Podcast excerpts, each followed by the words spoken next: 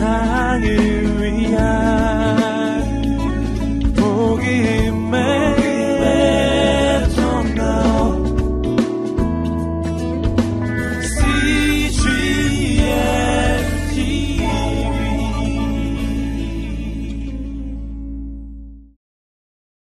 요한계시록 1장 1절에서 8절까지의 말씀 제가 먼저 읽고 여러분 읽고 번갈아 가면서 읽도록 하겠습니다. 제가 먼저 봅니다. 예수 그리스도의 계시입니다. 이것은 반드시 곧 일어날 일들을 자기의 종들에게 보여주시려고 하나님께서 그리스도에게 주신 것입니다. 그리스도께서는 그분의 천사를 통해 자기의 종 요한에게 이것을 나타내 주셨습니다. 그가 본 모든 것을 증언합니다.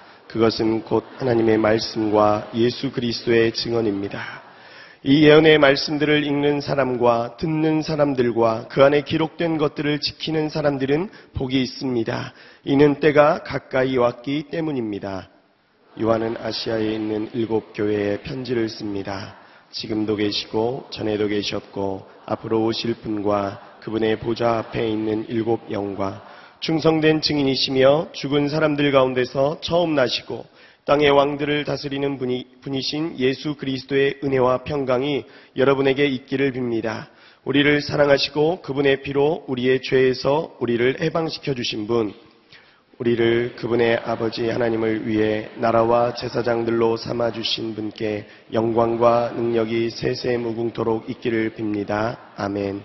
보십시오. 그분이 구름을 타고 오십니다. 각 사람의 눈이 그분을 볼 것이며 그분을 찔렀던 사람들도 볼 것이며 땅의 모든 민족이 그분으로 인해 통곡할 것입니다. 반드시 그렇게 될 것입니다. 아멘.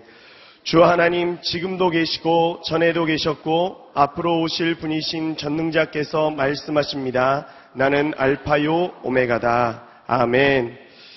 요한계시록 1장 1절에서 8절의 말씀을 가지고 우리 권능의 얼굴이라는 제목으로 어, 어, 양재균 목사님 나오셔서 말씀 전해주시도록 하겠습니다. 할렐루야. 하나님 말씀 여러분과 함께하길 주의 이름 축복합니다. 성령의 능력이 여러분 삶을 붙잡길 주의 이름 축복합니다.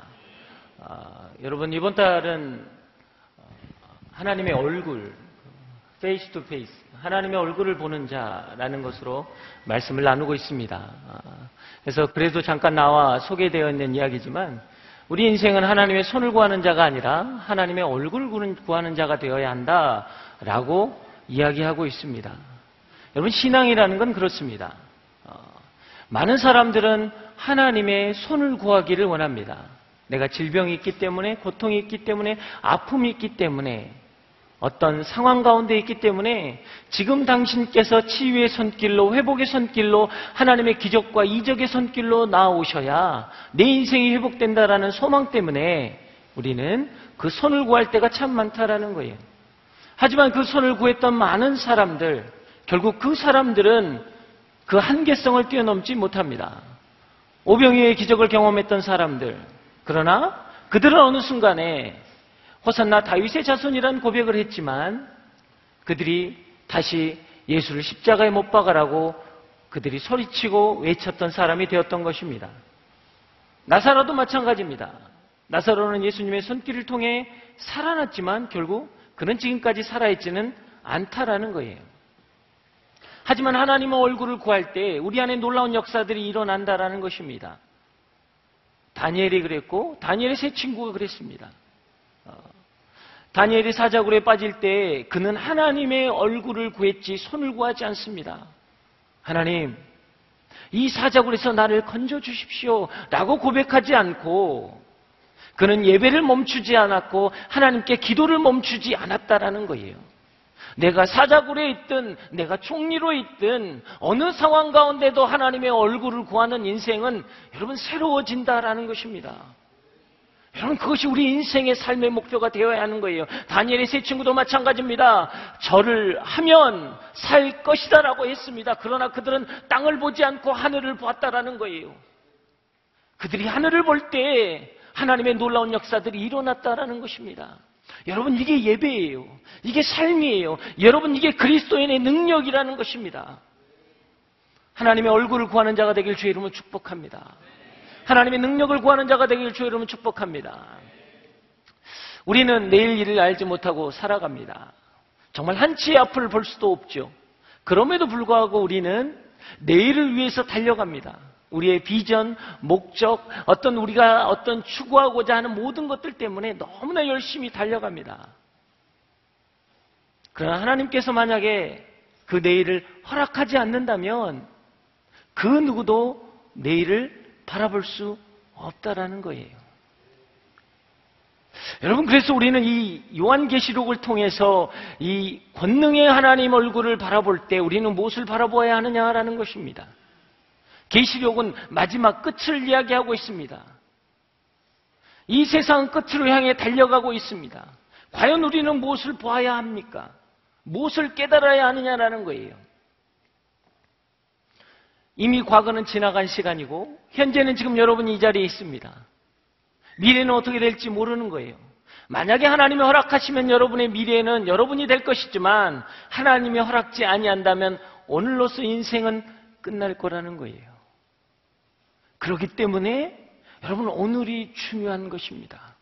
오늘 내가 예수 그리스도를 만나지 못한다면, 오늘 그 말씀을 듣지 못한다면, 오늘 그 영광의 얼굴을 보지 못한다면, 우리는 내일이라는 게 존재하지 않는다라는 거예요. 그래서 신앙은 뭐예요? Here and now. 오늘을 살아가는 게 여러분 믿음이라는 거예요. 내가 오늘을 충실하게 믿음으로 살아간다면, 여러분의 인생의 미래는 회복될 것입니다. 하나님의 거룩한 역사는 일어날 거라는 거예요. 그것을 깨달는 것이 여러분 계시록에 나타난 하나님의 영광 권능의 얼굴이라는 것입니다. 하나님을 만날 수 있는 시간은 바로 오늘 이 시간입니다. 오늘 하나님의 붙들, 하나님을 붙들고 충실하게 살아가면 하나님은 우리의 미래를 보장해 주실 것입니다. 그러나 우리는 여전히 미래의 보장을 위해서 많은 나름대로 예를 쓰고 살아갑니다. 그것이 환경이나 돈이나 사람이나 그것을 붙잡지만 결국 그것이 우리의 미래를 보장해 주지 못한다라는 거예요. 보지 못하는 것을 믿고 나아간다는 건 여러분 쉬운 일은 절대로 아닙니다. 그런데 하나님이 은혜를 주시면 내 마음 가운데 믿음이 생기는 거예요. 보지 않고 가보지 않고 여러분 붙잡지 않았지만 우리 안에 확신이 생기는 거예요. 여러분 이게 믿음이라는 것입니다. 이게 은혜라는 거예요. 우리 가운데 하나님의 은혜가 부어지면 하나님의 놀라운 역사가 부어지면 가보지 않았던 것을 너무나 확실하게 우리는 믿고 의지하며 나아간다는 거예요. 그래서 우리는 하늘을 보는 자입니다. 하나님의 나라를 경험하는 자이고 그 하나님의 나라 가운데 우리가 살기 때문에 이 땅 가운데서 참 누림과 기쁨과 소망함을 가지고 살아갈 수 있다라는 것입니다. 가본 곳보다 확실한 천국, 그 확신이 생기는 것, 그것이 믿음이라는 것입니다. 사랑하는 여러분, 그 믿음 갖길 주의 이름 축복합니다. 우리의 인생의 목적지는 어디입니까? 할렐루야. 여러분의 인생의 최종 목적지가 어디입니까? 할렐루야. 하나님의 나라 천국이잖아요. 아무도 안 가실라나 보군요. 여기가 좋사오니 여기서 살겠나이다. 여러분 지금 이렇게 젊었을 때는 여기가 좋은 것 같죠? 나이 들어 보세요. 빨리 가고 싶습니다. 여러분 의지적으로 못 걸어 다니면 그때 힘들어요. 여러분 우리가 모두 다 알고 있어요. 최종 목적지는 천국이에요. 어, 대부분 여러분 아우리치를 갔다 왔을 것입니다. 저도 이번에 에, 아프리카를 두 번 갔다 왔는데요. 아프리카 갈 때 보니까 이게 최소한 두 번을 경유하게 되더라고요. 그리고 이렇게 올 때도 두 번을 경유해 오는데 여러분 보시면 이 baggage 그 tag이 있는데 baggage tag에 보면 최종 목적지는 항상 ICN으로 돼 있어요. ICN. 그게 안 되면 여러분 백을 찾을 수가 없어요.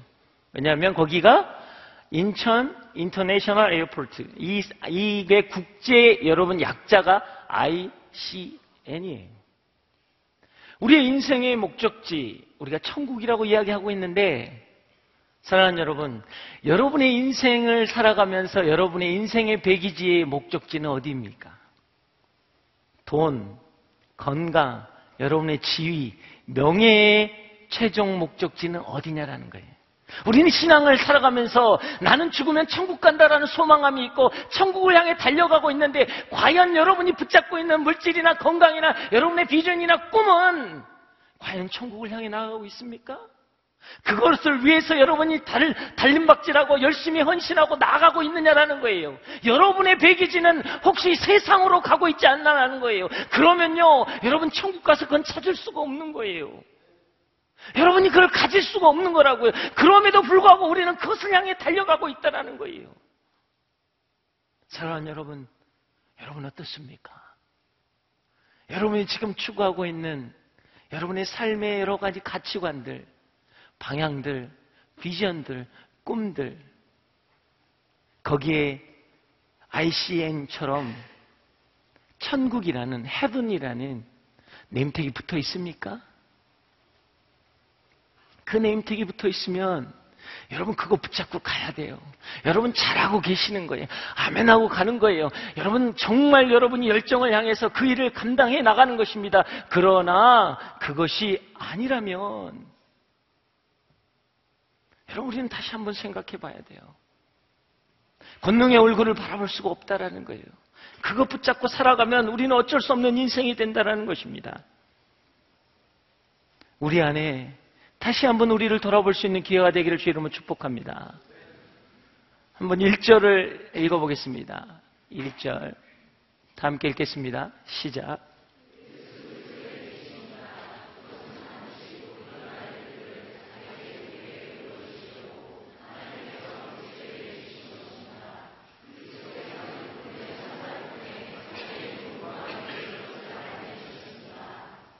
자, 예수님의 계시다.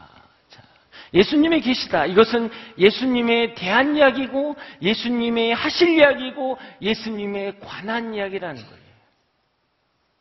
여러분 우리가 성경을 착각하면 계시록을 가장 많이 착각하는 것은 뭐냐면 자꾸 어떤 시와 때에 대해서만 생각하려고 한다라는 거예요.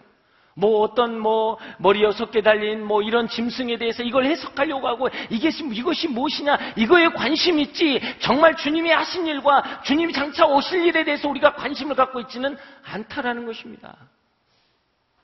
주님께서 하신 일, 주님께서 우리에게 보여주실 일을 우리가 붙잡는 것이 우리 신앙이라는 거예요. 하나님은요 분명히 우리에게 꿈이 있으셨어요. 아브라함에게 어떤 꿈이 있었습니까? 하나님은 아브라함을 향한 꿈이 있었어요. 갈대아 우르라는 지방에서 건져내셔서 하나님이 내가 가리키는 그 약속의 땅으로 가라라고 할 때 하나님의 꿈이 있었어요. 무슨 꿈이었습니까? 너는 믿음의 조상이 될 것이다. 저 하늘의 별처럼 바다의 모래처럼 믿음의 조상이 될 것이다. 그래서 하나님이 주신 꿈이 뭐였습니까? 이삭이었어요. 내가 너에게 아들을 주리라. 그랬을 때 아브라함과 사라는 어떻게 했습니까? 비웃었어요. 내 나이가 몇인데 사라는 어떻게 합니까? 내가 이미 경수가 끊어졌는데 어떻게 자녀를 낳을 것이냐고 비웃기 시작한 거예요. 여러분 거기서 끝나는 게 아니에요. 분명히 아브라함과 사라에게는 하나님의 꿈이 있었는데 그들은 그들의 육신의 꿈을 쫓아갔다라는 것입니다. 그래서 뭐요? 하가를 통해 이스마엘을 낳아버린 거예요. 자신의 육신의 꿈을 쫓아갔어요. 자식을 낳은 건 똑같지 않느냐? 아니요, 그렇지 않아요. 이 땅에 살아가지만 여러분이 경제적으로, 재정적으로 여러분이 삶을 살아가지만 똑같은 것 같지만 하나님의 꿈과 내 꿈은 다를 수 있다라는 거예요. 여러분 정말 하나님의 꿈을 향해 나아가는 인생입니까? 정말 그 하나님의 꿈을 붙잡고 살아가는 인생이냐라는 거예요. 여러분 예수님에게도 꿈이 있었죠. 열두 제자들을 친히 부르셨습니다. 사실 세상적인 기준으로는 합당치 않는 사람들이 대부분이었음에도 불구하고 주님은 주님 안에는 그 제자들 향한 꿈이 있었어요. 가론 유다는 어떤 꿈이 있었습니까? 그는 은사대로 사용시키고 싶었어요. 그래서 어떻게 했어요? 그 공동체에 여러분 전대를 맡기는 일을 했다라는 거예요. 회개의 은사가 있었겠죠. 그건 탁월한 은사가 있었겠죠. 여러분 하나님은요 가론 주님은 가론 유다가 배신할 프로그램을 세팅해서 거기에 집어넣는 게 아니라는 거예요. 하나님의 꿈은 무엇입니까? 가론 유다에게 은사대로 직임대로 그 사람을 세워줬던 거예요. 근데요 가론 유다에게도 육신의 꿈이 있었어요. 이 로마의 압제에서 해방시킬 나는 왕이 필요하고 메시아가 필요하다는 거, 그 꿈이 있었다라는 거예요. 여러분, 근데 그 가론 유다의 꿈이 예수님을 죽였습니다. 그 가론 유다의 꿈이 주님을 죽였다라는 거예요. 때로는 우리가 세상적인 꿈이 오늘 혹시 주님을 십자가에 못 박고 있지는 않느냐라는 것입니다. 니고데모가 찾아옵니다. 성경에 능통한 학자죠. 사내들은 공회의 여러분 회원입니다. 그가 주님께 찾아왔습니다. 영생을 얻으려면 어떻게 합니까? 주님이 이 땅 가운데 있는 그, 그 꿈이 바로 그것이었거든요. 영생에 대한 꿈이었습니다. 그래서 거듭나지 않고는 하나님 나라를 볼 수 없을 것이다. 니고데모는 뭐라고 했어? 육신의 꿈을 가지고 옵니다. 내가 이 나이인데 어떻게, 내가 이 나이인데 어떻게 부모의 모태에 들어가서 다시 태어날 수 있겠습니까? 육신의 꿈으로 보면 하나님의 꿈이 보이지 않아요. 불가능해 보이는 거예요. 상황이 안 돼 보이는 것입니다.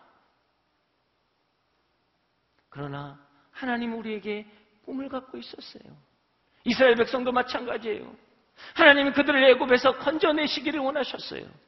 그리고 저 가나안 땅에 대한 꿈이 있었습니다. 하나님 친백성 되게 하신 하나님의 뜻이 있었다고요. 그러나 그들이 광야에서 뭐라고 이야기합니까? 내가 애굽에서는 고기도 먹고 생선도 내가 마음껏 먹었는데 그들은 육신의 꿈에 여러분 하나님을 원망하기 시작한 거예요. 그들이 가고 싶었던 것은 육신의 꿈이었다라는 거예요. 육신을 채울 수밖에 없는 꿈이었다라는 거예요. 하나님께서 우리에게 말씀하신 하나님의 계시, 하나님의 꿈, 하나님의 능력, 하나님의 계획, 하나님의 축복은 다른 것이라는 거예요. 사랑하는 여러분, 권능의 하나님의 얼굴을 보시고 싶으십니까?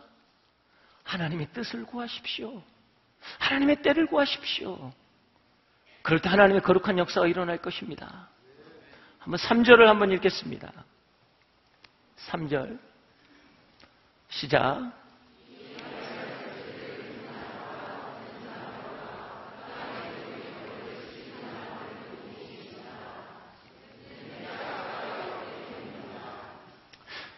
자, 이 말씀은요, 굉장히 중요한 말씀이에요. 여러분이 계시록을 보면서 여러분이 생각해야 할 것, 하나님이 예수님께서 곧 이 계시의 말씀이다라고 하면서 이 말씀을 지키고 이 말씀을 따르는 자에게 복이 있다. 왜? 때가 가까웠기 때문이다. 여러분 우리는요 계시록을 읽을 때 우리의 생각은 뭐냐면 자꾸 때에 관심이 있어요. 때.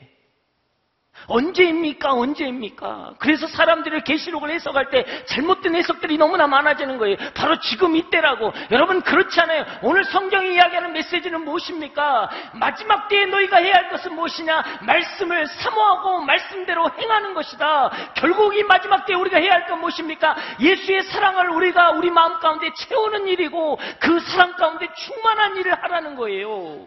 이게 마지막 때에 우리가 해야 할 거예요. 언제 인간을 경험하는 것이 아니라 하나님은 분명히 너는 말씀으로 채우라는 거예요. 그리스도의 사랑으로 채우라는 거예요. 그럴 때 우리 안에 역사가 일어난다라는 것입니다. 사랑하는 여러분, 그래서 지금 여러분 잘하고 있는 거예요.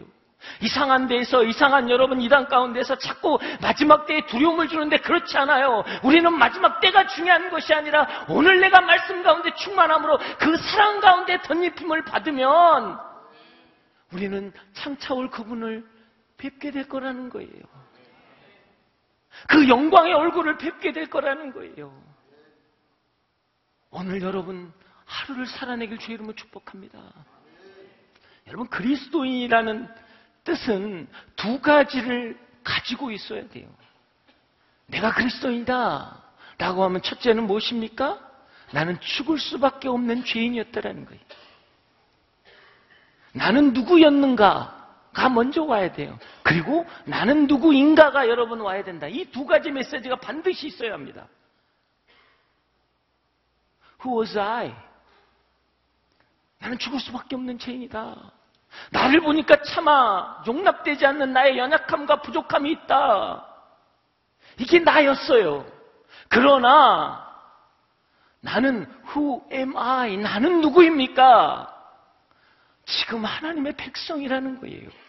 여러분 하나님의 백성이라는 뜻을 여러분이 잘 깊이 생각하셔야 돼요. 왜? 우리는 하나님이 창세전부터 택하셨고 하나님 부모의 모태에서부터 내가 너를 기억한다라고는 하나님의 언약의 말씀이 이루어진 존재라는 거예요. 오늘 여러분 이 자리에 있는 것은 무엇입니까? 과거에 선포된 하나님의 언약의 말씀이 이루어진 사람 그게 그리스도인이라는 거예요.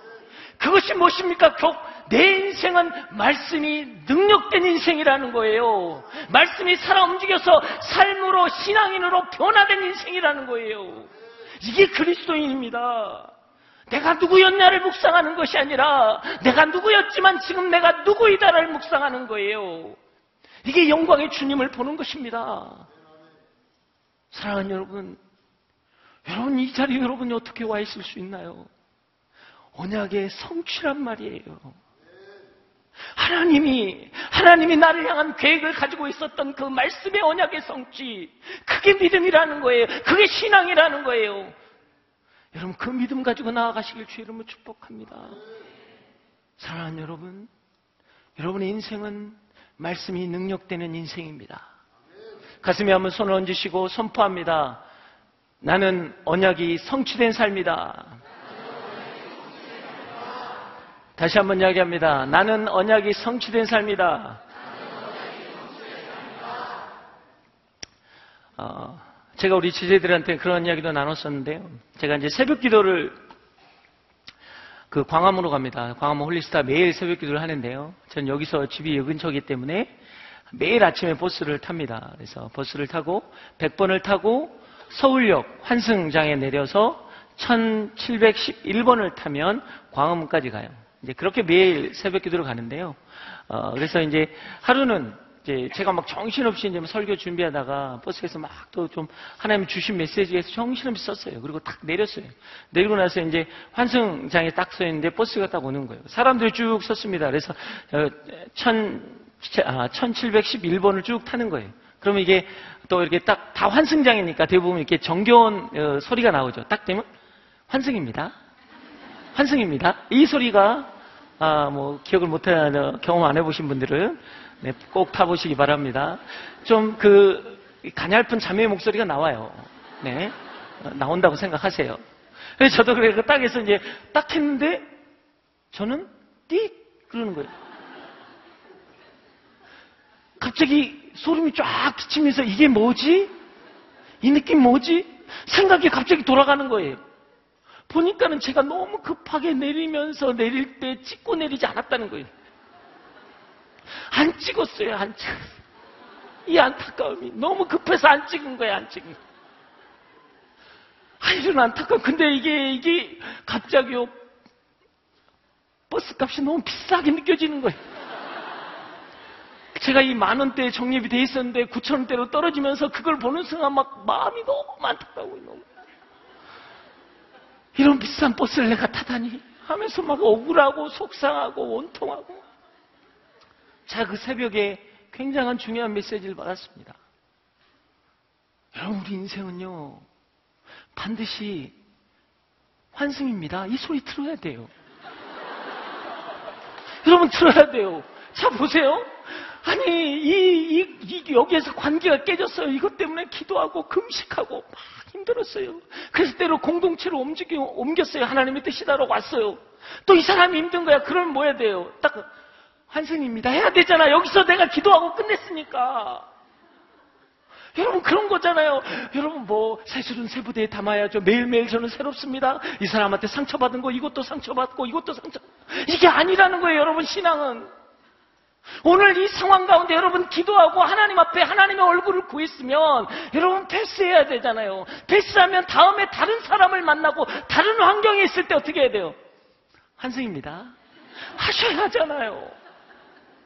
그런데 아니라는 거예요. 매일 띡, 띡. 계속 페이하는 거예요. 계속 페이하는 거예요. 여러분, 그러시면 안 돼요. 우리는 목적지를 향해 갈 때요. 노선이 바뀌고 버스가 바뀝니다. 그렇지만, 한번 페이한 인생, 더 이상 페이하는 게 아니에요. 그게 예수 그리스도의 보혈이잖아요. 주님의 보혈을 우리 덮으면 뭐 여러분 버스가 달라지고 상황이 노선이 달라져도 여러분 환승입니다예요. 할렐루야. 여러분 가정 들어가실 때 여러분 부모 얼굴 보면서 환생입니다 하셔야 돼요. 관계가 깨져 있잖아요. 공동체 가셔서 감당하시는 순원이 있으면 환생입니다. 그리고 지나가셔야 돼요. 이미 페이한 거거든요, 내가. 이미 페이한 거거든요. 그래서 신앙은 뭐예요? 연속성이에요. 신앙은 연속성이라고요. 여러분, 순간적인 선택은 은혜일 수 있습니다.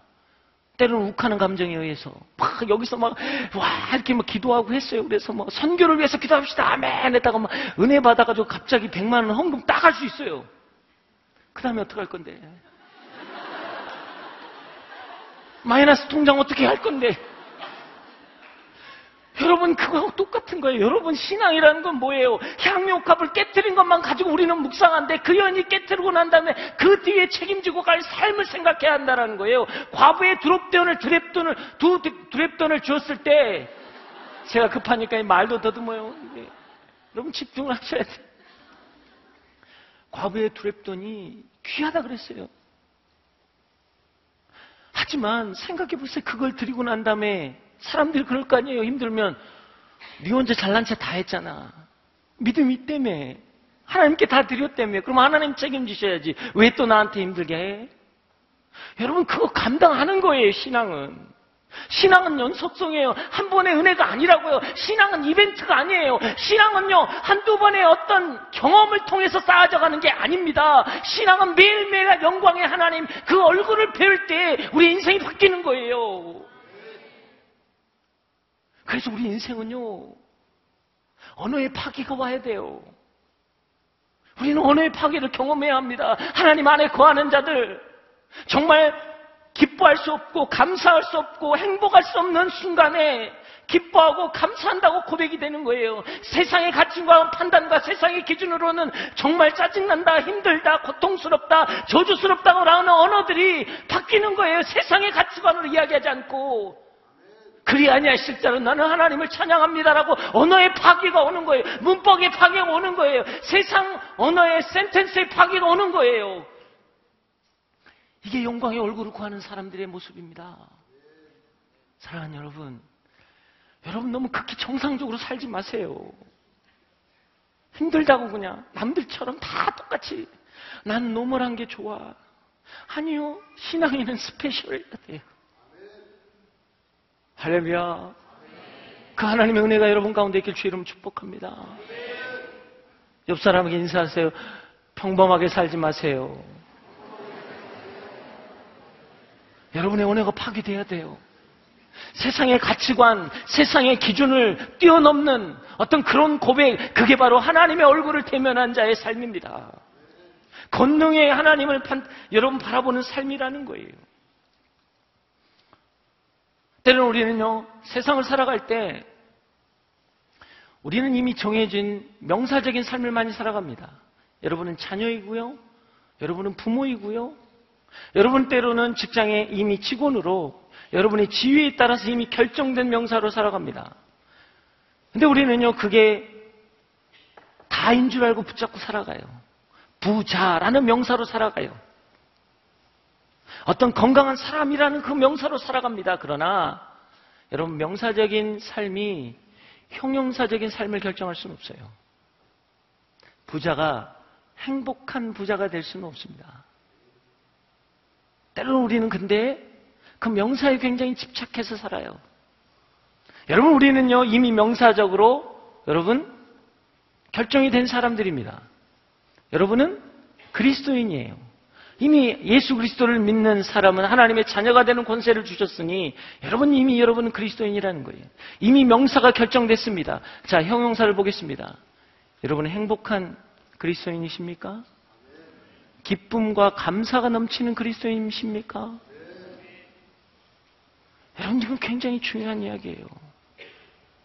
사기오는요 명사를 위해서 달려갔어요. 부귀영화. 그래 내가 내 민족들에게 정말 그런 수치와 모욕을 당할지라도 나는 권력과 힘을 가지고 부귀영화를 누리면 그만이지. 그래서 부자가 됐고요. 권력자가 됐고요. 힘이 있는 자가 됐어요. 근데 사교 앞에 붙어 있는 형용사는 행복하지 않았어요. 목마름이었고, 애통함이었고, 고통이었고, 아픔이었어요. 여러분, 그래서 주님께 나아간 것입니다. 주님께 나아가서 어떻게 했습니까? 내 재산의 반을 사람들에게 나눠주겠습니다. 내가 그 사람께 훔친 게 있다면 네 배를 갚겠습니다. 모르겠어요. 그가 가난해졌는지. 그지만 명사가 바뀌었을지 몰라도 형용사는 그의 삶의 신앙의 고백이 되었다라는 거예요. 행복한 자가 되었다라는 겁니다. 여러분 하나님의 권능을 바라보는 자가 그런 거라는 거예요. 여러분의 삶 가운데 여러분 결정 지어질 명사를 향해 달려가고 있습니까? 그것 때문에 내 삶을 여러분 살아가려고 아둥바둥하고 있습니까? 근데 여러분의 형용사는 그걸로 결정되지 않아요. 행복해지지 않습니다. 감사해지지 않는 거예요. 기뻐지지 않는 거예요. 하나님의 얼굴을 대면하는 자가 하나님 앞에 기뻐하는 자가 되는 것입니다. 비록 내가 무화과 나무에 잎이 없어도 외양간에 송아지가 없어도 양의 울타리에 양이 없을지라도 나는 여호와로 인하여 즐거워하고 기뻐하리라. 그의 명사는 무엇입니까? 양도 없어요. 송아지도 없어요. 밭에 소출이 없어요. 그지만 그의 형용사의 삶은 달라진다라는 거예요. 우리 인생은 어떻습니까? 혹시 여러분은 그 명사를 회복하기 위해서 열심히 달려가고 있지는 않습니까? 그러나 그것이 여러분에게 진정한 회복을 주지 않는다라는 거예요.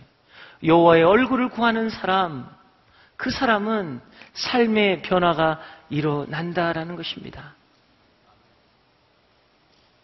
세상은요, 그래서 그 명사를 향해 달려가면서 무엇을 합니까? 최선의 것을 드리려고 해요. 최선의 것, 최고의 것. 그러나 신앙은 최선과 최고가 아니라 전부를 드리는 겁니다. 우리는 주님을 최고로 여기고 여러분 따르고 있지는 않습니까?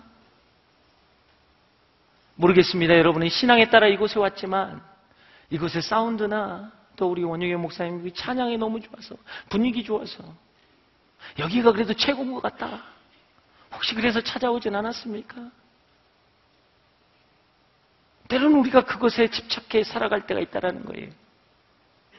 여러분 가론 유다를 보면 가론 유다는요 최선을 좋아했던 사람이에요. 300데나리나 되는 향유컵을 깨뜨렸을 때 그는 최고의 최선의 여러분 대안을 내놓습니다. 아니 이것을 왜 깨뜨리냐고. 이것을 가난한 자에게 나눠주면 얼마나 많은 사람들이 혜택을 보겠냐고. 최선의 일을 나눴어요. 근데 여러분 아이러니하게 돼요.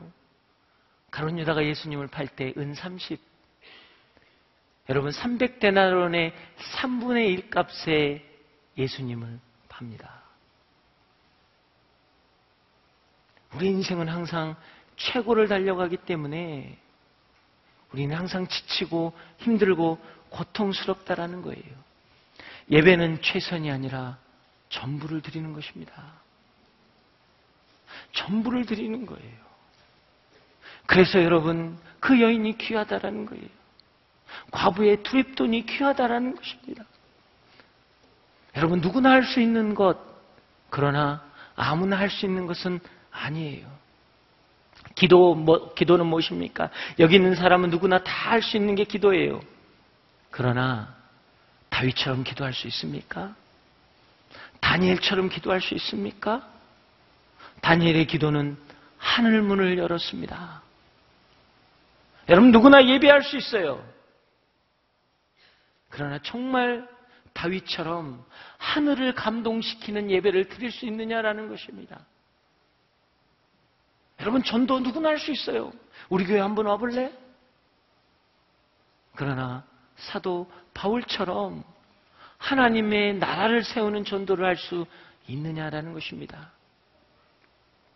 사랑하는 여러분, 기도라는 것은요, 단순히 내가 애통해하고 하나님께 어떤 요구를 이야기하는 게 아니고요. 기도는 하나님을 만나는 자리예요. 여러분, 이곳은요, 하나님을 만나는 자리라고요. 그래서 역사가 일어나는 거예요. 주의 권능의 얼굴을 보는 자리란 말이에요. 그렇기 때문에 우리가 정말 기도하며 전심으로 나아가야 한다는 것입니다. 이 땅에서 최선과 최고를 추구한다면 우리는 어쩌면 신앙의 길을 갈 수 없을 것입니다. 왜냐하면 십자가는 최고나 최선이 아니기 때문이에요. 사랑하는 여러분, 십자가는 최선이 아니라 전부입니다. 주님이 전부를 우리에게 주셨다는 거예요. 우리의 신앙도 그래야 합니다. 신앙은 최선이 아니라 전부를 드리는 삶을 살아야 돼요. 제약의 환경 속에서도 여러분 전부를 드렸을 때 환경이 열리는 것이에요. 홍해 앞에 섰을 때도 그들이 정말로 모세가 뭐라고 이야기합니까? 너희는 가만히 있어 여호와 하나님의 구원의 역사를 바라보라. 그의 인생의 전부를 드린 모세는요, 그것을 통해 여러분 거룩한 하나님의 역사를 경험하게 됩니다. 어떻게 되나요?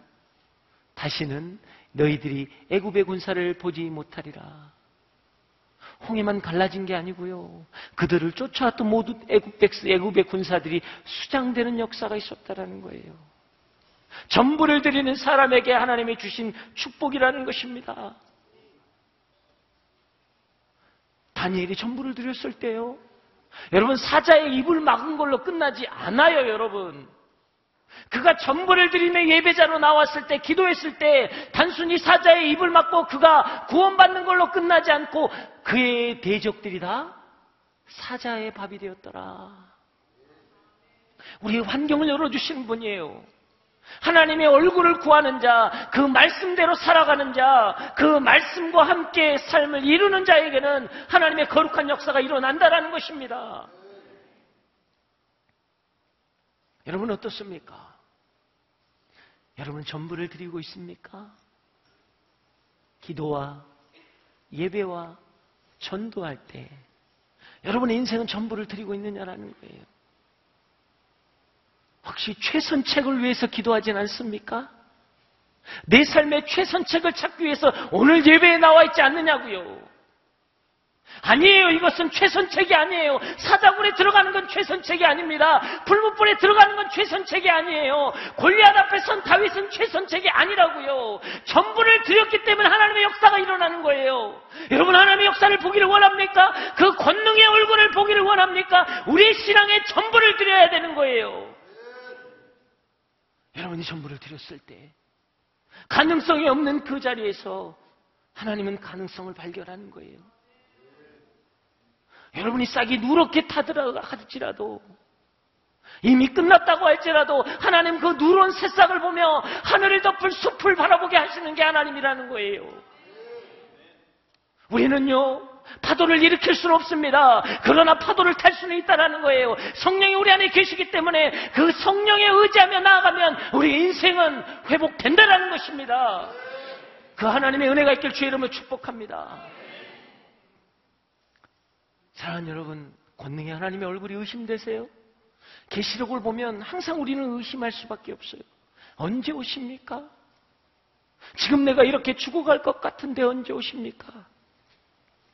사단은 자꾸 그렇게 이야기합니다. 여러분에게 충동질하는 거예요. 우리 지체대를 이야기했더니 막 통곡을 하더라고요. 여러분 그렇잖아요. 때로는 열심히 교회 생활했어요. 내 청년부 생활 7년 했습니다.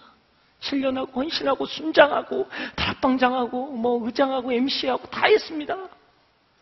그런데 새가족 7주를 마치고 3개월, 3개월 된 자매가 형제 만나서 결혼한다고 그러는 거예요. 낭망하는 거예요. 하나님 나는 헌신했는데 이게 무슨 꼴입니까? 그럴 때 사단이 이야기하죠. 하나님이 너를 정말 사랑하냐? 제가 이번 아우리치 여름 가서도 참 많이 이게 마음이 안타까웠어요. 저기 경상도를 갔는데 거기가 폭염주의가 내렸거든요. 제가 차에서 내릴 수가 없도록 숨이 막히더라고요. 근데 이 자매들이요. 그 폭염주의 뙤약볕에서 페인트 칠하면서 벽화를 그리고 있는 거예요. 근데 내일 비가 올 예정이라고 거기 있는 목사님이 오늘 안에 끝내달라고 그랬어요. 새벽 5시까지 라이트를 켜놓고 다 그리는 거예요. 그러니까 뭐예요? 검버섯 일어나고 힘이 올라오고 어려운 거예요, 마음이. 그런데 순에 돌아갔더니 어떤 자매는 아, 내가 올해는 아우리집 못 갈 것 같다고 한 달간 없어졌다고 돌아왔는데 얼굴이 바뀌었어. 얼굴이 남다르게 좀 바뀐 거야. 그러니까 형제들이 관심이 쏘여지는 거예요. 나는 나는 정말 헌신해서 이 죽음께 올라왔는데 쟤는 얼굴 고쳐서 형제들에게 관심 받고 하나님 나는 무엇입니까? 그럴 때 사단이 찾아오죠. 하나님이 너를 정말 사랑하더냐?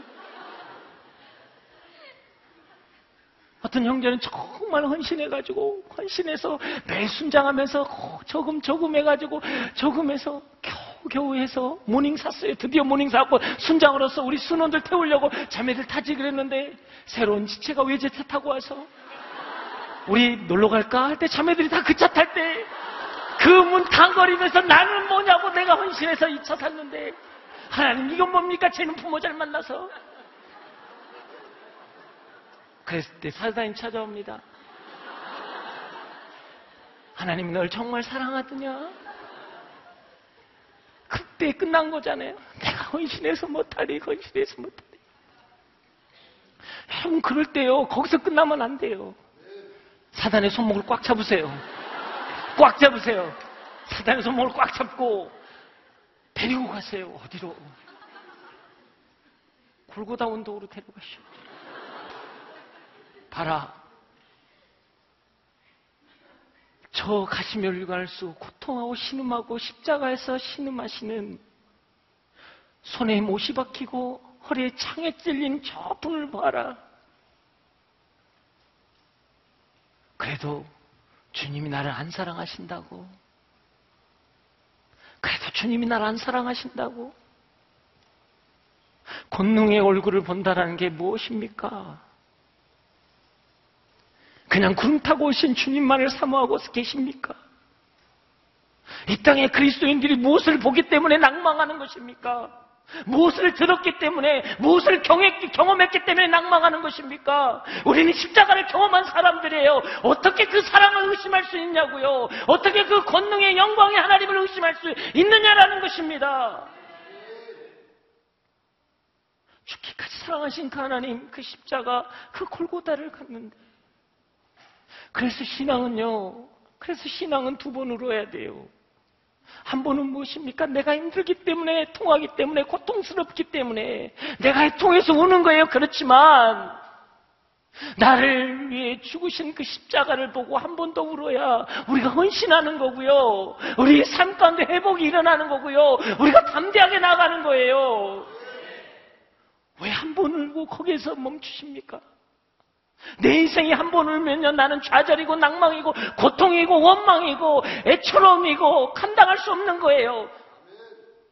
그러나 여러분, 여러분의 인생이 여러분의 삶이 십자가를 바라본다면 그 권능의 하나님, 그 하나님을 바라본다면 우리는 달라질 것입니다. 우리는 달라지는 거예요. 어떻게 십자가를 바라보시면서 하나님의 사랑을 느끼지 못하십니까? 어떻게 세상의 그, 그 소리 앞에서 여러분 담대하게 서지를 못합니까? 너는 안 된다고. 너는 할 수 없다고. 너는 포기해야 한다는 그 세상의 소리 앞에서 왜 세상을 바라보고 십자가를 바라보지 못합니까? 죽기까지 사랑하신 그분이 여러분의 인생을 회복 하실 것입니다. 이게 권능의 하나님을 바라보는 거예요. 그분이 나를 살리신다라는 거예요. 그분이 나를 회복하신다라는 거예요. 그분이 구름 타고 오셔서 장차 우리에게 하나님의 의의 면류관을 허락하신다라는 것입니다. 그걸 믿고 나가길 주의 이름으로 축복합니다. 그러기 위해서 우리가 그 권능의 하나님 앞에 나아가기 위해서 우리는 뭐 해야 합니까? 여러분, 우리는 아담과 하와의 스토리를 보면 우리는 죄 짓는 것으로 끝나고 그 죄의 값을 받은 것으로 여러분 생각할 때가 많습니다. 그러나 거기에는 놀라운 비밀이 있어요. 아담과 하와가 어떻게 합니까? 먹지 말라는 선악과를 먹게 됩니다. 선악과를 먹고 나서 그래서 뭐예요? 그들이 벗은 것을 수치스러워서 여러분 가리고 나오는 거예요. 그 가리면서 그들이 뭐예요? 나무 뒤에 숨습니다. 우리가 아는 것은 무엇입니까? 하나님이 오셔서 너가 어디 있느냐? 그래서 제가 여기 있습니다. 라고 이야기하고 하면서 왜 먹었느냐? 그러니까 하나님이 주신 여자가 그래서 대부분 우리는 죄에 대해서 거기서 설교를 할 때는 관계가 깨어지고 죄의 결과고 여러 가지 이야기를 합니다. 그러나 이것을 하나님의 관점으로 돌려야 합니다. 권능의 하나님의 관점으로 돌리면 여러분 해석은 달라지는 거예요. 보세요. 동산을 거니는 하나님, 그 하나님이 아브라함, 아담에게 찾아오십니다. 아담아, 아담아, 내가 어디 있느냐? 모르셨나요? 알았어요. 어디 있느냐 물었어요. 제가 발가벗어서 부끄러워서 나무 뒤에 숨었나이다. 나오게 하십니다. 또 아담에게 묻습니다. 왜 내가 먹지 말라는 것을 먹었느냐? 그가 그의 죄성 때문에 내 살 중에 살이요 뼈 중에 뼈라는 그 하와를 이제는 하나님이 주신 저 여자 하면서 저 여자가 먹겠습니다. 또 그런데 하나님이 하와에게 묻죠. 왜 먹었느냐? 저 뱀이 나에게 먹게 했습니다. 이것은요, 이 스토리는 여러분이 정말 묵상을 하셔야 돼요. 이것은 무엇입니까? 하나님께서 뭐예요? 죄의 경로에 대해서 죄를 토설하게 만드시는 거예요. 너가 어떤 경로로 지금 죄가 들어왔고 내가 어떤 경로로 지금 죄인이 되었는지 그것을 먼저 하나님께 토설하게 만드는 거라는 거예요. 그게 하나님의 은혜라는 거예요. 여러분 때로는요 우리가 회개하는 게 힘들고 어렵지요. 그러나 십자가 앞에 나아간다는 건 뭐예요? 내가 내 짐을 벗어내는 거거든요. 내 죄를 토설해낼 때 그때 하나님이 뭐예요? 친히 짐승을 잡으셔서 가죽 옷을 입히셨다라는 거예요. 여러분 이게 신앙의 비밀입니다. 때로는 우리는요 죄를 고백하는 게 너무나 고통스럽고 아플 때가 있어요. 그러나 여러분 권능의 하나님 앞에 가기 위해서는 먼저 토설해야 하는 거거든요. 그래서 하나님이 그 환경 허락하신 거예요. 때로는 여러분이 감당치 못하는 거지만 여러분 하나님의 징계는요 하나님이 나에게 회개할 기회를 주시는 것이고 그 회개할 기회는 하나님의 긍휼입니다. 하나님의 사랑이에요. 그것이 있고 난 다음에 여러분 하나님의 영광의 권능의 얼굴을 볼 수 있는 것이에요. 우리가 하나님 앞에 나아갈 때 여러분 구체적으로 기도하셔야 돼요. 여러분 왜 분노하십니까? 분노는 상황으로 된 게 아니에요. 저 사람이 이상한 말을 했기 때문에 그런 것도 있지만 이유 없이 우리가 투마치 분노를 하는 이유는 무엇인가요? 그 안에 죄가 들어온 경로가 있어요. 상처가 들어온 경로가 있다고요. 여러분 그것을 골방에 들어가서 정말 자세히 낱낱이 쓰면서 그걸 토설해내고 하나님 앞에 나아가야 하는 게 이게 신앙의 기본 원칙이거든요. 때 하나님의 놀라운 역사가 우리 가운데 임하는 것입니다. 권능의 하나님을 경험하는 거예요. 그 하나님의 능력을 여러분 경험할 주 이름 축복합니다. 여러분 하나님은 신실하신 분이십니다. 하나님께서는 여러분을 붙잡고 계신다라는 거예요. 그래서 때때로 우리는 침묵하신 하나님에 대해서 우리는 야속하게 생각할 때가 있어요. 하나님의 침묵은요, 정말 말할 수 없는 애통함으로의 기다림이라고요. 나를 기다렸기 때문에 문제가 생긴 거잖아요. 나 때문에 하나님의 모욕당하고 내가 죄 가운데 있었기 때문에 내가 연약한 자리에 있었기 때문에 교회가 욕을 먹고 여러분 아버지 하나님이 욕을 먹잖아요. 그것을 견디는 게 침묵이라고요. 우리는 하나님의 음성이 들리지 않는다고 하나님이 나를 회복하지 않는다고 이야기하지만 권능의 얼굴은 때로는 침묵하시는 거예요. 왜? 한 영혼이 돌아올 때까지 하나님은 기다리시는 거예요. 비록 당신이 욕을 얻어먹고 수치를 당하고 저 한 영혼 때문에 어려울지라도 사람들은 그렇게 이야기합니다. 아니 사울이 그 한두 번 실수했다고 다윗에게 왕이 넘어가는 건 너무 너무하지 않냐고. 여러분 정말 그렇습니까? 사울은 다윗이 오기 위한 엑스트라였나요? 여러분 그렇지 않아요. 하나님의 마음에 합한 자였던 다윗도요 왕위를 40년 했습니다. 그런데 그 사울도 동일하게 왕위를 40년 했어요. 하나님은 기다리시는 거예요. 침묵 가운데 기다리시는 거예요. 하나님은 기회를 주시는 하나님이라고요. 권능의 얼굴을 보아야 하기 때문에 끝까지 기다려주시는 하나님. 그 하나님이 우리 하나님이라는 거예요.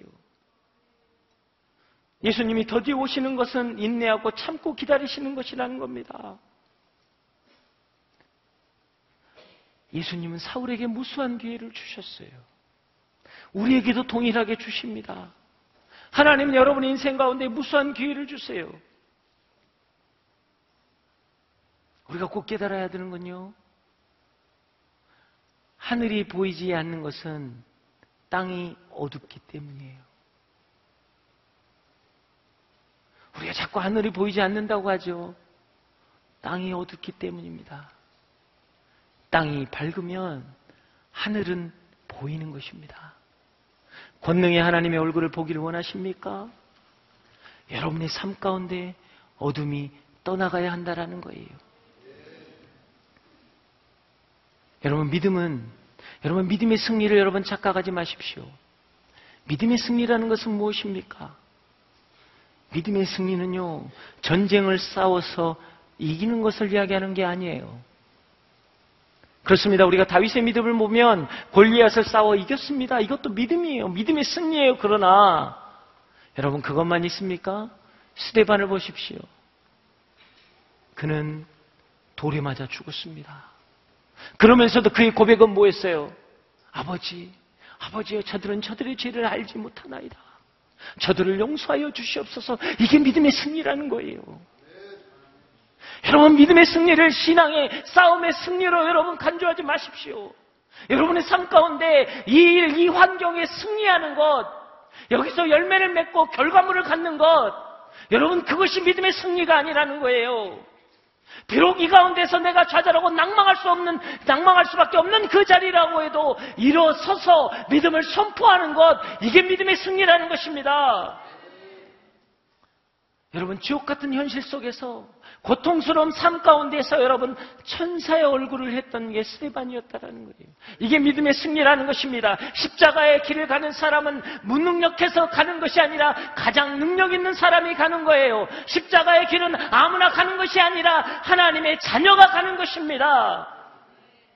여러분 십자가는 무능력이 아니라 그곳에서 용서하고 사랑하는 능력이라는 것입니다. 십자가에서 아무것도 못하는 사람처럼 보이지만 온 세상을 사랑하고 용서하는 하나님의 놀라운 역사라는 거예요.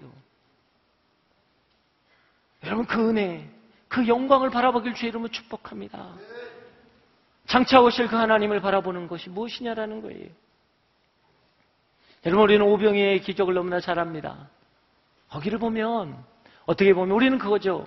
이, 이, 많은 사람을 어떻게 할 건가? 제자들은 다 마을로 보내서 먹었으면 좋겠습니다. 그럴 때 주님이 그렇죠. 너희가 가진 것이 무엇이냐? 그래서 어린아이의 도시락 하나를 가져오죠. 그걸 보면 우리는 뭐예요? 또 부담이 생기는 거예요.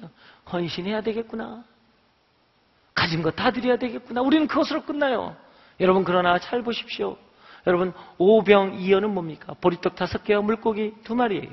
자 빵을 굽습니다. 그 어린아이 도시락에 어머니가 어떤 빵을 구웠어요? 이만한 이따만 빵 다섯 개? 무슨 빵 장사예요? 아니에요. 애가 먹을 수 있는 빵 이만한 거예요. 물고기 이만한 거 먹었겠어요? 무슨 애가? 아니에요, 여러분. 자, 그러나, 여러분 잘 생각하십시오. 그 빵을 누가 만들었냐라는 거예요. 누가 만들었습니까? 그 아이의 어머니가 만들었을 거 아니에요. 그 아이의 어머니가 이것은 5천 명을 먹고도 남을 빵이다. 그래서 믿음으로 선포하며 믿습니다, 믿습니다 하고 이렇게 만들었을까요? 아니에요, 여러분, 아니에요.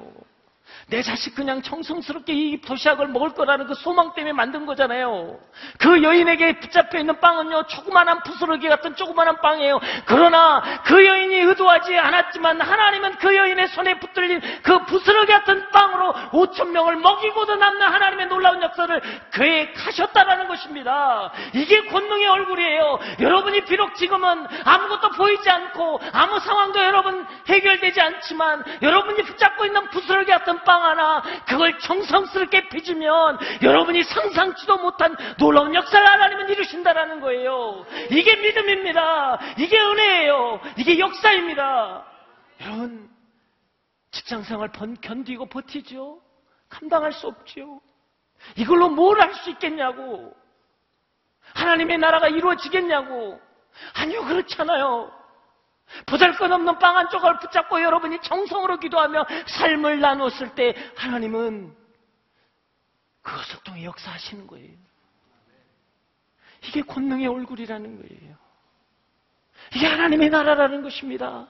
30배, 60배, 100배의 놀라운 역사를 하나님이 이루신다라는 것이 무엇이냐면 여러분이 의도적으로 하는 것이 아니지만 정말 열심히 내가 충성된 하루를 살아갈 때 그것을 통해 하나님은 역사 하시겠다라는 것입니다. 초라한 소유를 가지고 있을 때문에 여러분 꿈을 꾸지 못하고 있습니까? 여러분이 보잘것없는 위치에 있기 때문에 여러분의 능력을 발휘할 수 없습니까? 아니에요.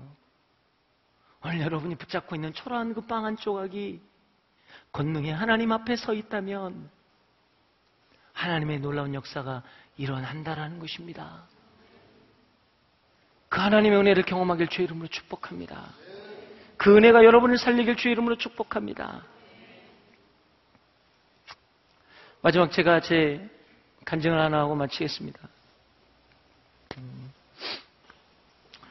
어, 대부분 제 이야기들은 이것들은 사실 제가 몇 개월 동안 하나님께 받았던 은혜들, 그래서 들을 좀 한번 하나님의 권능이란 단어로 제가 나누었었는데요.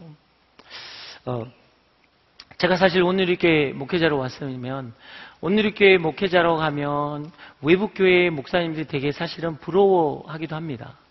뭐 이런 이야기를 해서 될지 모르지만 뭐 교계의 삼성이라고 하면서 네 월급도 많고 뭐 큰 교회고 많은 이야기들을 합니다. 저는 은혜로 왔어요 은혜로 어, 정말 은혜로 왔습니다.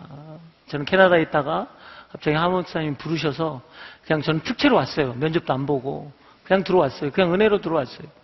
은혜로 들어와 보니까 쉽지는 않더라고요. 여기 그래도 여기 정도 오시는 목사님들이면 대부분요 배경이 굉장히 좋으세요. 뭐 아버님이 목사님이시고 다 그러세요. 최소한 뭐 유명한 장로님도 되시더라고 아버님이 오늘 여기 찬양하신 뭐 원유경 목사님이요. 아버님 큰 교회 목사님이세요. 이렇게 비빌 언덕이 있는 거예요. 비빌 언덕이. 설교가 안 풀리면 물어볼 때가 있는 거라고요. 안 되면 설교 온 거라도 가지고 올 수 있는 데가 있어요. 저렇게 저 앞에 서 있는 저 AD로 서 있는 저기 우리 어, 우리 김영창 목사님 계시거든요. 그 목사님도요. 아 AD가 아니죠. 여기 사회 보셨던 목사님. 아버님 목사님이세요. 참 뭐가 있는 거예요. 뭐가 이게 뭐 교단적으로 이렇게 뭐가 있어요. 연결되면 한 달이 거치면 뭐가 다 있더라고요. 막. 하, 근데 뭐 저는 뭐 3대째 불교 집안이라서요. 저는 스님들 많이 알아요, 스님들. 뭐가 안 돼, 뭐가 안 돼. 이게 비빌 언덕이 없는 거야, 비빌 언덕. 저 혼자 열심히 해야 되는데. 뭐가 도움 받을 때도 없고요. 우리 아버님 장로님이 아니라 그냥, 그냥 농사 짓는 농부세요, 농부세요, 그냥. 뭐 감이나 보내주시지, 뭐 다른 걸 안 하세요. 참 제가 힘들더라고요, 목회하면서. 참, 이게, 이게 되겠나. 참 어렵더라고요. 이 뿌리가 없고 근본이 없으니까 참 어렵더라고요. 네. 하루는 하나님이 그 마음을 주시는 거예요. 그래, 맞다. 너는 정말 뿌리도 없고 근본도 없다. 맞다라는 거예요. 참 냉정하시죠? 본질을 드러내시더라고요. 근데 그때요, 충격적인 하나님의 음성이 있었어요. 사실, 제가 이야기하는 목사님들도 신앙생활이 쉽지는 않았겠지만, 그분들은 믿어야 할 이유가 있는 거예요. 태어날 때부터 모태 신앙이니까. 태어날 때부터 Sunday school 가야 되는 거예요. 뭐, 뭐, 예수 사랑하심은, 뭐 이런 거 불러야 돼요, 태어부터. 우리 집은 그거 아니에요, 그거. 이것만 해고. 저는 태어날 때부터 예수를 믿어야 할 이유가 없는 사람이에요. 뿌리도 근본도 없는 내가 예수를 믿는 게 은혜라는 거예요, 여러분. 나는 내 삶이 지금 예수를 믿어야 할 이유가 전혀 없는 사람이었다라는 거예요. 그럼에도 불구하고 예수를 믿게 하는 게 은혜라는 것입니다. 여러분의 삶 가운데 지금 힘들고 어려워서 예수를 믿을 수 없는 상황이고 붙잡을 수 없는 상황인데 이곳에 온 게 은혜라는 거예요. 그것이 권능의 얼굴을 보는 하나님의 자녀의 뜻입니다. 사랑하는 여러분, 여러분 정말 뿌리도 없고 근본이 없어서 힘드세요? 그런데 예수 믿는 게 은혜예요. 그런데 주님이 여러분 붙잡아 주시는 게 은혜예요. 주님이 뭐라고 하십니까? 내가 너를 손바닥에 새겼다. 그래서 뭐예요? 장차 권능의 하나님이 오실 때 여러분을 기억하시고 여러분의 이름을 부르시고 생명책에서 여러분의 이름을 낭독할 거라는 거예요. 이렇게 어려운 내 인생인데, 이렇게 힘든 내 인생인데, 이렇게 고통받는 내 인생인데, 하나님을 믿는다라는 것, 주의 영광을 볼 수 있다라는 것, 여러분 그것이 은혜입니다. 그 하나님의 은혜 가운데 나가길 주의 이름으로 축복합니다. 그 하나님의 은혜가 여러분을 살리길 주의 이름으로 축복합니다. 오늘 시간 기도하며 나아가겠습니다. 하나님, 먼저 하나님 한번 바라보시길 바랍니다. 저는 정말 예수를 믿을 수 없는 사람입니다. 뿌리도 없고 근본도 없고 내 상황이 예수를 믿을 수 없는 사람입니다. 하나님 그런데 나를 붙잡아 주셔서 감사합니다. 하나님 나를 붙잡아 주셔서 감사합니다. 하나님의 자녀 삼아 주신 걸 감사합니다. 주의 권능의 얼굴을 바라보게 하신 걸 감사합니다. 하나님 저는 몰랐어요. 나 혼자서 나 혼자서 견디는 것으로 생각했습니다. 그러나 오늘 주님께서 주님께서 친히 여러분을 붙잡아 주십니다. 주여 역사여 주시옵소서. 예수를 믿고 나아가는 자마다 회복이 있을 지어다. 주의 이름을 선포하는 자마다 회복이 있을 지어다. 다 함께 주여 외치고 기도합니다. 주여!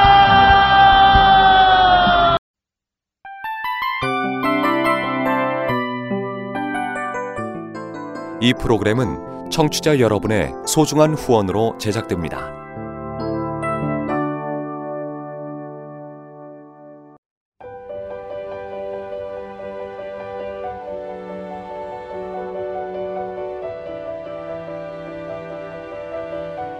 세상에는 수많은 교회들이 있지만 더 깊이 있는 말씀 강해를 찾기 위해 크기로만 교회를 선정하지 않습니다. 보다 좋은 영적 콘텐츠를 더 많이 나누기 위해 방송비를 받지 않습니다. 1년 365일 복음만 전하고 싶어서 우리는 광고를 하지 않습니다. 온누리의 복음을 땅끝까지 CGN TV와 함께 땅끝 성교사가 되주세요